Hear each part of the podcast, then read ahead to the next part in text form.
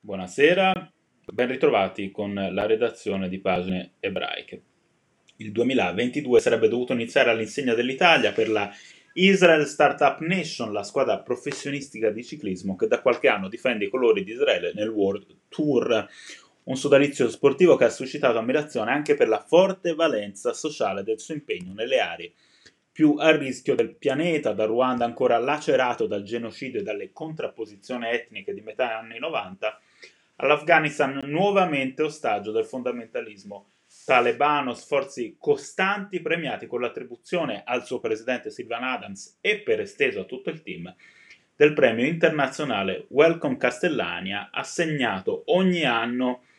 da Casa Coppi il prossimo 2 gennaio nell'anniversario della scomparsa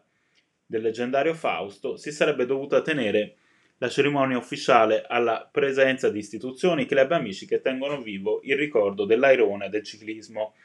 italiano per via dell'intensificarsi dell'emergenza eh, sanitaria. Le iniziative previste per domenica sono state tutte rimandate con probabile slittamento a marzo. Resta l'idea di fare qualcosa di non convenzionale, come ha spiegato Massimo Merlano, il presidente di Casa Coppi. Eh, l'obiettivo ha annunciato sarà quello di realizzare un momento superlativo e di dare la giusta accoglienza a un benefattore che crede nello sport come messaggio di pace, valore testimoniato tra gli altri dal progetto Racing for Change lanciato in estate nel villaggio ruandese di Bugasera, al più recente ponte aereo che ha permesso ad alcune cicliste afghane di mettersi in salvo.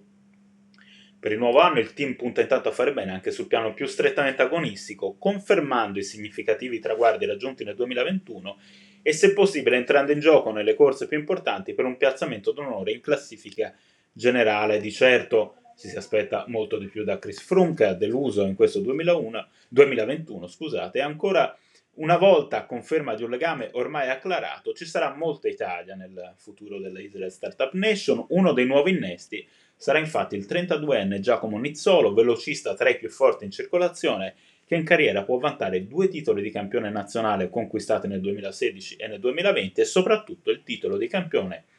europeo del 2020 sempre, oltre alla vittoria di due classifiche a punti